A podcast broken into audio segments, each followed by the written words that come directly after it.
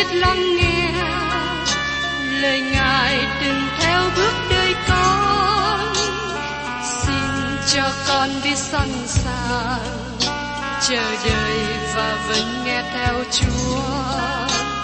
Xin cho con biết sẵn sàng thực hành lời chúa đã truyền ban. Hân hoan chào mừng quý vị đón nghe chương trình Tìm hiểu Thánh Kinh. Đây là một chương trình học kinh thánh liên tục và hệ thống trong thời gian 5 năm. Chúng ta sẽ lần lượt khảo sát từ sáng thế ký cho đến khải huyền. Mục sư tiến sĩ McGee là người được Chúa dùng để sáng lập và thực hiện chương trình này. Ông tin rằng lời của Đức Chúa Trời có khả năng đáp ứng mọi nhu cầu cho tất cả mọi người trên thế giới, không phân biệt chủng tộc, văn hóa, trình độ tuổi tác hay phái tính. Ước mong quý vị theo dõi liên tục và giới thiệu cho thân nhân bạn hữu cùng đón nghe. Quý vị và các bạn thân mến, trong hành trình tìm hiểu Thánh Kinh, hôm nay chúng ta đến sách Epheso. Trước hết chúng ta tìm hiểu về bối cảnh tổng quát, giới thiệu về sách này. Thưa các bạn, có bốn người đàn ông rời Roma, hay còn gọi là La Mã, vào năm 62 sau công nguyên, đi đến một tỉnh của Tiểu Á Châu, ngày nay thuộc về nước Thổ Nhĩ Kỳ. Bốn người này có các văn kiện tốt đẹp về đức tin cơ đốc nhân. Đây là các văn kiện vô giá. La Mã đã không biết được sự quan trọng của các văn kiện đó được viết ra bởi một người tù không tên tuổi. Nếu La Mã biết được điều đó, bốn người đàn ông này đã bị bắt và các văn kiện bị tịch thu. Mỗi người đàn ông này vâng theo lời của Phaolô mang một bức thư đến các khu vực đặc biệt. Bốn bức thư đó là lời của Đức Chúa Trời.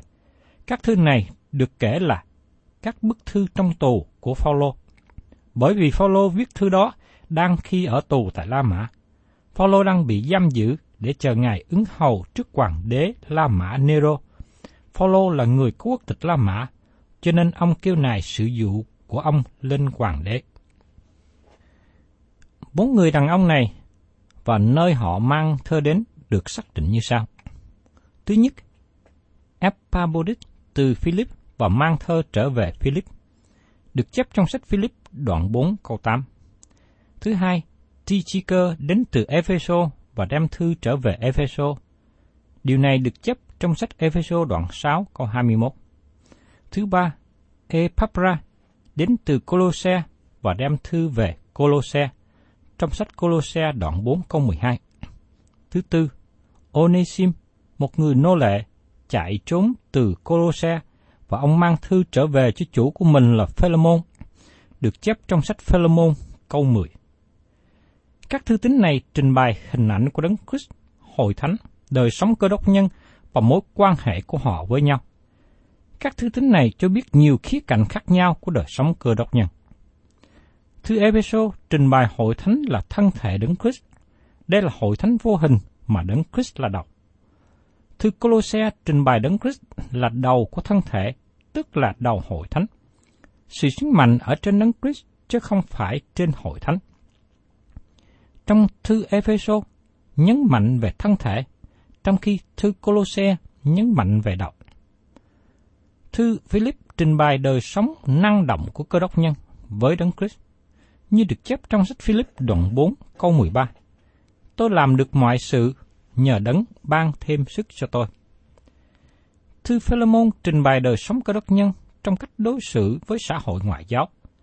Phaolô viết thư cho Philemon, ông là chủ của Onesim, một người cơ đốc nhân. Trong Philemon, câu 17 và 18. Vậy, nếu anh coi tôi là bạn hữu anh, thì hãy nhận lấy người như chính mình tôi vậy. Nhược bằng người có làm hại anh hoặc mắc nợ anh điều chi, thì hãy cứ kể cho tôi. Thưa các bạn, tin lành có ảnh hưởng rất tốt đẹp trong thế kỷ đầu tiên, và đó là điều mà chúng ta thấy trong thư tín Epheso này. Thư Epheso khải thị cho biết hội thánh là cơ cấu tốt đẹp của Đức Chúa Trời, mà nó không được khải thị cho biết trước đây trong thời kỳ của ước. Xin chúng ta xem trong Epheso đoạn 2 câu 10. Vì chúng ta là việc Ngài làm ra, đã dựng nên trong Đức Chúa Giêsu Christ để làm việc lành mà Đức Chúa Trời đã sắm sẵn trước cho chúng ta làm theo. Nó rất tốt đẹp hơn bất cứ đền thờ nào được xây dựng bởi tay con người. Hội thánh được xây dựng bằng đá hàng sống và được sự ngự trị bởi Đức Thánh Linh. Hội thánh là thân thể đấng Christ trong thế gian, giống như đấng Christ đi lại trong thế gian để chống lại mưu trước của ma quỷ. Vào một ngày trong tương lai, hội thánh sẽ rời khỏi thế gian và trình diện với đấng Christ như là cô dâu. Nhiều nhà giải kinh cho rằng, thư Epheso bày tỏ một lẽ thật rất cao sâu, nhất là lẽ đạo nói về sự lựa chọn. Tôi để ý nghe nhiều người nói rằng họ đang ở cái dòng bên trong. Thành thật nói với các bạn, tôi không có giả bộ cho mình được đến trong nơi sâu thẳm hoặc là được lên nơi cao. Thư Epheso rất là tuyệt tác và dẫn đầu. Thật là khó để hiểu hết ý nghĩa của thư tín này. Các bạn sẽ nhận thức điều đó khi đi vào tìm hiểu thư này. Chúng ta đang cố gắng làm tốt nhất điều có thể làm, với sự trợ giúp của Đức Thánh Linh là đấng dẫn dắt chúng ta hiểu được thư tín Epheso. Khi các bạn có dịp đi du lịch đến thăm khu vực Thổ Nhĩ Kỳ hiện nay, nơi đó còn di tích của bãi hội thánh Tiểu Á Châu. Tại đó, chúng ta thấy Epheso dẫn đầu bãi hội thánh trong khu vực lớn. Đức Thánh Linh đã không cho phép Phaolô trong hành trình truyền giáo lần thứ hai vào Á Châu, nơi đó có thành Epheso nổi bật.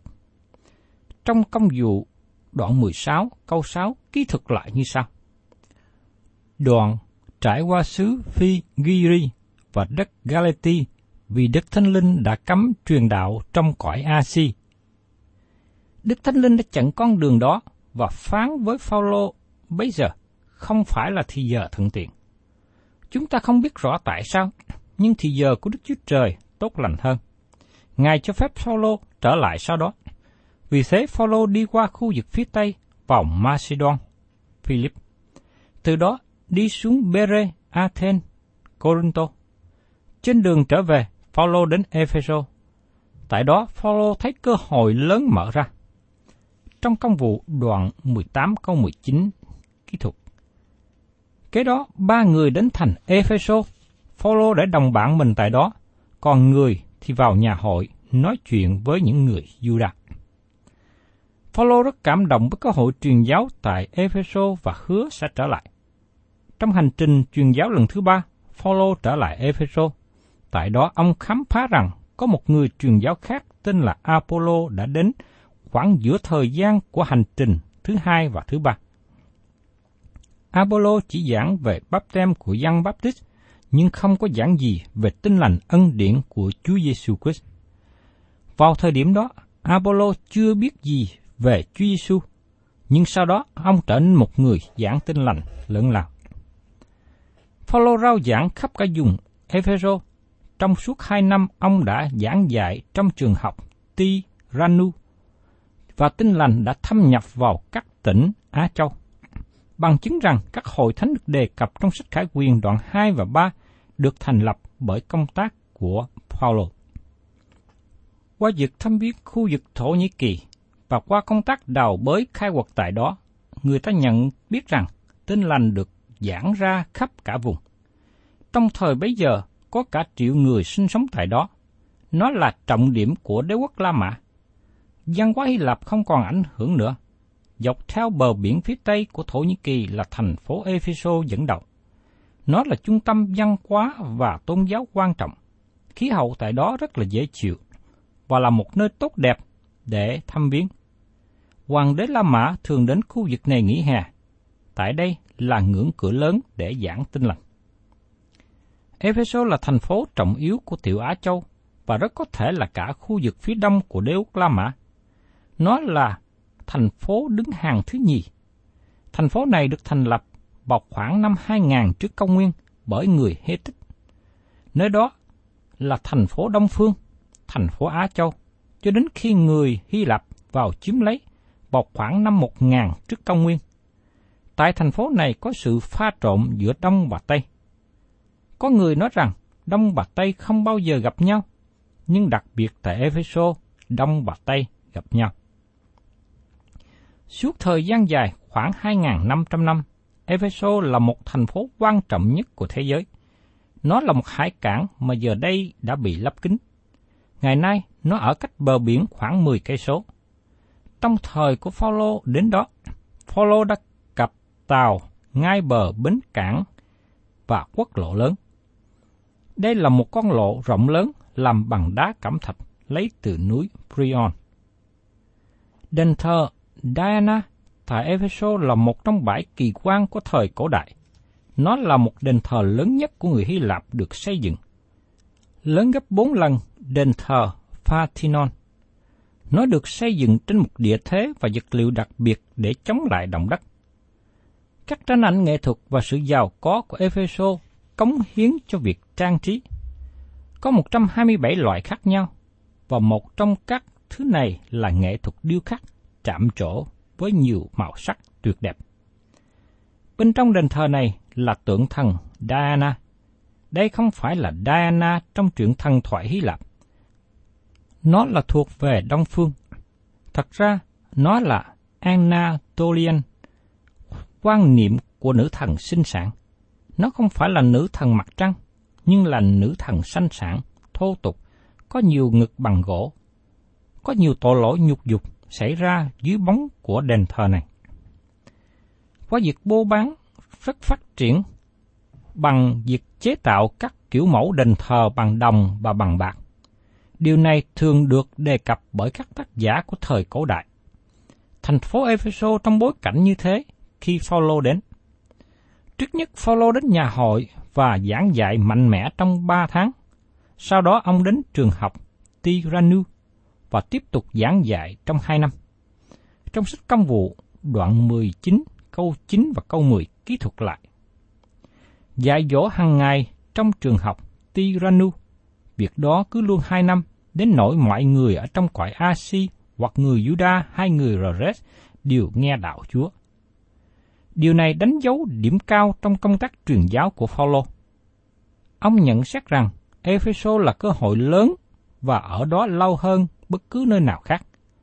Dân chúng ở Epheso nghe Phaolô giảng dạy kinh thánh nhiều hơn bất cứ nhóm người nào khác. Đó là lý do mà Phaolô có thể viết cho họ những lẽ thật thuộc linh cao sâu. Khi Phaolô viết thư cho hội thánh Corinto, ông đã đề cập về Epheso Trong Corinto thứ nhất, đoạn 16, câu 8 và câu 9.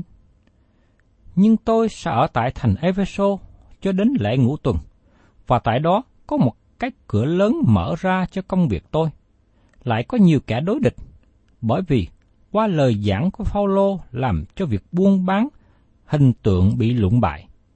Cho nên, có sự chống đối lớn với Phaolô. Kết quả thành phố bị xáo trộn. Phaolô giảng tin lành về Đức Chúa Trời hằng sống và sự sống qua Chúa Giêsu Christ. Đức Chúa Trời bảo vệ Phaolô một cách diệu kỳ và khích lệ ông tiếp tục. Ở trong sách công vụ đoạn 19, câu 23 đến 41. Phaolô rất yêu mến hội thánh Epheso. Buổi gặp gỡ từ giả sau cùng của Phaolô với các trưởng lão rất lấy làm cảm động. Và sách công vụ các sứ đồ đoạn 20, câu 17 đến 38 ghi lại. Chúng ta thấy rằng mối quan hệ của Phaolô với hội thánh tại Epheso rất là sâu đậm. Có nhiều người trở lại cùng với Đấng Christ qua công tác giảng dạy của Phaolô ở tại Ephesos. Tôi nghĩ rằng tin lành đã có ảnh hưởng lớn tại đây hơn bất cứ nơi nào khác trên thế giới. Tôi tin rằng hội thánh Ephesos là hội thánh có đời sống thuộc linh cao nhất. Đó là một điều làm tôi ngạc nhiên. Chân chúng trong thành phố đó là một thành phố ngoại giáo, hiểu được bức thơ này. Phaolô không viết cho họ một bức thơ như thế nếu như họ không hiểu được. Tiếp đến sau này, trong sách Khải Quyền, chúng ta thấy hội thánh Epheso được đề cập trước nhất trong số bảy hội thánh ở Tiểu Á Châu. Bảy hội thánh này cho chúng ta cả một lịch sử hội thánh. Epheso là hội thánh tốt nhất, hội thánh có mức độ thuộc linh cao nhất. Ngày nay các bạn và tôi không có mức độ thuộc linh cao như mức mà Đức Thánh Linh ban cho người Epheso trước đây. Họ yêu mến Chúa Giêsu và đến gần Ngài. Tôi thấy có nhiều người khi hầu việc Chúa quá bận rộn với công việc, với chương trình sinh hoạt của hội thánh, nhưng lại xa cách Chúa Giêsu. Câu hỏi quan trọng là chúng ta yêu mến Ngài bao nhiêu? Paulo viết thư cho người Efeso và nói rằng Đấng Christ yêu thương hội thánh và phó chính mình Ngài vì hội thánh. Chúng ta có đáp ứng lại tình yêu đó không? Chúng ta có nói rằng tôi yêu mến Chúa bởi vì Chúa yêu mến tôi trước. Thư Ephesos nhằm mục đích đem chúng ta trở lại gần gũi với Đấng Christ. Có hai sách mà những người phê bình nói rằng họ khó hiểu hay là không hiểu. Đó là Ephesos và Khải Quyền. Những người theo khuynh hướng tự do nói rằng sách Khải Quyền chỉ nói về các biểu tượng, không thể hiểu được. Còn sách Ephesos ở mức độ thuộc linh cao quá mức chúng ta.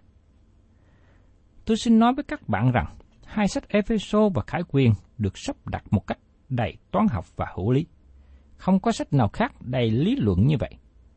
Có nhiều người nói rằng Kinh Thánh bị che đậy từ chỗ này đến chỗ kia, nhưng rất tiếc họ không hiểu điều gì ở giữa khoảng che đậy. Vì thế, họ giả vờ nói như thể thiên liêng. Nếu một người thật sự tin tưởng vào lời của Đức Chúa Trời, người ấy sẽ cố gắng tìm hiểu. Phaolô lý luận trong sách Epheso và văn lý luận trong sách Khải Quyền. Ông văn nói rằng, ông viết lại những gì đã thấy và những gì sẽ xảy đến. Có ba phân đoạn rõ ràng, và sách Khải Quyền được sắp đặt theo số 7. Các bạn không tìm thấy điều nào tốt đẹp hơn như thế. Sách Epheso cũng có một lý luận hợp lý. Trong sáu đoạn của Ephesos, ba đoạn đầu nói về sự kêu gọi trên trời và giáo lý. Ba đoạn sau nói về công việc trên đất của hội thánh, mà nó rất thực tiện. Các bạn thấy rằng hội thánh có đâu là Đấng Christ, Ngài ở trên trời. Chúng ta được hòa hiệp với Ngài, nhưng hội thánh có chân trên đất. Đời sống của cơ đốc nhân liên hệ với hai phương diện, tức là liên hệ với Đức Chúa Trời và cuộc sống trên đất. Xin các bạn nhớ rằng những người tin Chúa Giêsu trong thời của Phaolô đang sống trong một thế giới ngoại giáo La Mã. Phân nửa đầu nói đến giáo lý và phân nửa sau nói về cuộc sống thực tiễn. Đó là sự phân chia hữu lý của sách Ephesos. Chúng ta ngày nay cần cả hai. Chúng ta không chỉ sống với ba đoạn đầu, dù rằng nó rất là hay, nhưng sứ điệp của nó cần đến tại nơi chúng ta sống. Lẽ đạo cần thể hiện trong cuộc sống mỗi ngày. Như được chép trong Ephesos đoạn 4 câu 1. Vậy, tôi là kẻ tù trong Chúa, khuyên anh em phải ăn ở một cách xứng đáng với chức phận mà Chúa đã gọi anh em. Trong phần nói về giáo lý cũng rất hữu lý. Đoạn 1 nói về hội thánh là thân thể. Đoạn 2 nói hội thánh là đền thờ. Và đoạn 3 nói hội thánh là sự mạo nhiệm. Khi chúng ta đến phân đoạn thực hành, chúng ta tìm thấy trong đoạn 4 nói rằng hội thánh là người mới. Hội thánh tỏ bài một điều mới trong thế gian, đi lại và sinh sống trong thế gian như một người mới. Trong đoạn 5 nói hội thánh là cô dâu. Hiện nay hội thánh chưa là cô dâu. Như được chép trong sách Cô Đinh Tô Thứ Nhì, đoạn 11 câu 2. Vì về anh em, tôi rất sốt sắng, nhưng sự sốt sắng của Đức Chúa Trời – bởi tôi đã gả anh em cho một chồng mà thôi, dân anh em như người trinh nữ tinh sạch cho Đấng Christ. Phaolô nói rằng hội thánh được hứa gả cho Đấng Christ và một ngày trong tương lai sẽ trở thành cô dâu của Ngài. Trong đoạn 6, nói hội thánh là người lính. Có một kẻ thù nghịch để chiến đấu, đó là ma quỷ. Có một chiến trận đang diễn ra trong thế gian này. Tiếng kèn đang trỗi lên. Và hôm nay, chúng ta cần đứng về phía Đức Chúa Trời. Tiếp đến, chúng ta xem những điểm chính yếu của sách Ephesos.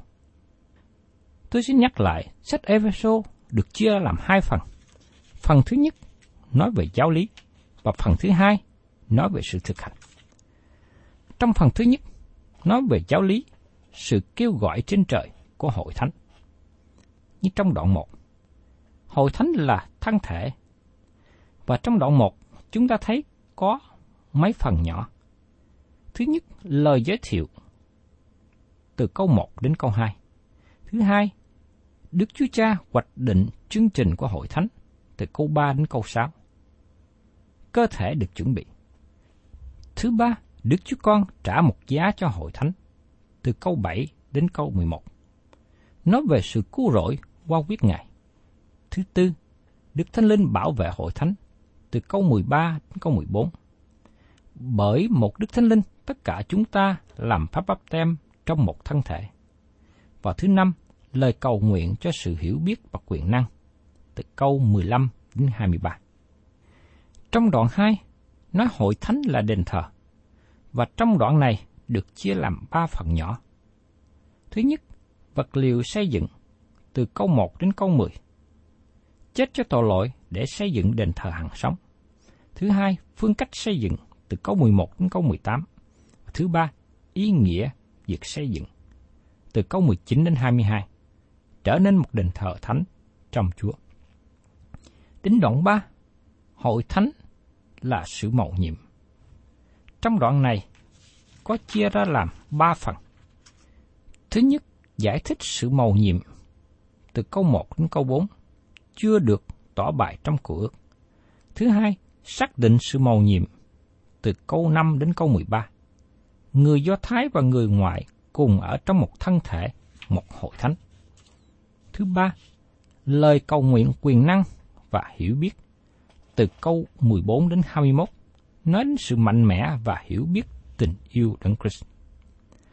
Trong phần thứ hai, tức là phần thực hành, nói đến các việc làm trên đất của hội thánh. Trong đoạn 4, nói hội thánh là người mới. Trong đoạn này chia làm ba phần.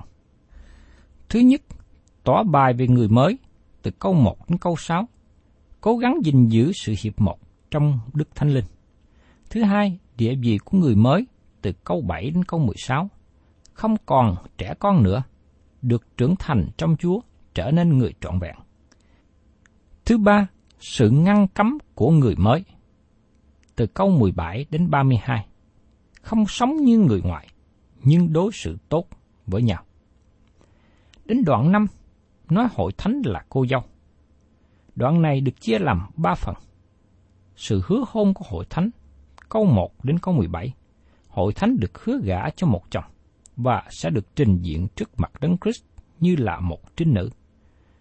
Thứ hai, từng trải của hội thánh từ câu 18 đến câu 24 nói về việc đầy dạy Đức Thánh Linh. Và thứ ba, mong ước của hội thánh từ câu 25 đến 33 tỏ bài hội thánh đầy vinh hiển. Và trong đoạn 6, nói hội thánh là người lính. Trong đoạn này được chia ra làm 5 phần. Mối quan hệ của người lính từ câu 1 đến câu 9. Người lính ra trận không còn để việc đời lũy đến mình. Thứ hai, kẻ thù nghịch với người lính từ câu 10 đến câu 12, sự thù nghịch của ma quỷ. Thứ ba, sự bảo vệ của người lính từ câu 13 đến 18, dùng mọi vũ khí của Đức Chúa Trời. Và thứ tư, gương mẫu của người lính. Phaolô là người lính giỏi của Chúa Giêsu Christ. Câu 19 đến 22. Và thứ năm là lời chúc phước từ câu 23 đến câu 24. Các bạn thân mến, chúng ta đã tìm hiểu về bối cảnh tổng quát và dàn bài của thư tín Epheso hay có khi còn gọi là sách Epheso. sẽ giúp cho chúng ta có một cái nhìn tổng quát về cả thư tín này. Và trong những phần kế tiếp, tôi sẽ cùng với các bạn tìm hiểu chi tiết từng đoạn câu của thư tín Epheso. Tôi xin nhắc lại để các bạn lưu ý rằng, thư tín Epheso là một trong những thư tín nói về những giáo lý cao sâu và mầu nhiệm. Cầu xin Đức Chúa Trời giúp đỡ cho các bạn và tôi hiểu được thư tín này. Cầu xin Đức Thánh Linh là thần lạ thật, dẫn dắt các bạn và tôi trong khi tìm hiểu thư tín Epheso. Thân chào tạm biệt quý thính giả và xin hẹn tái ngộ cùng quý vị trong chương trình tìm hiểu Thánh Kinh kỳ sau.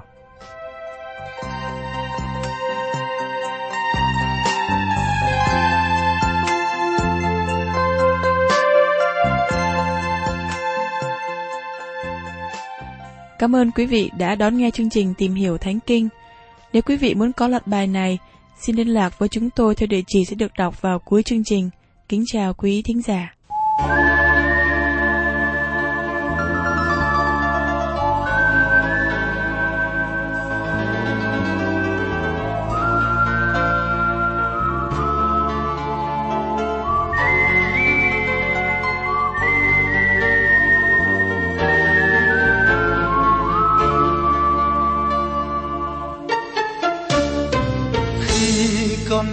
Tiếng kêu mời. Gọi con đi gieo niềm tin mới con nay như thấy ngơ ngàng. Vì chúa đã đoái thương chọn con. Rồi một ngày thánh thần chúa đã đến, thánh tiên con cho ngài. Sai con đi khắp mọi nơi dắt gieo tin vui cho muôn người.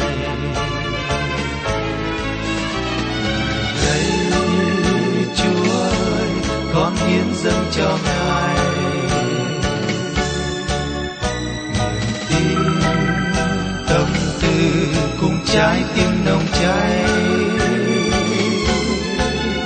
Từ đây hăng say theo bước chân của ngài làm chứng nhân nước trời thắp lên hạnh phúc.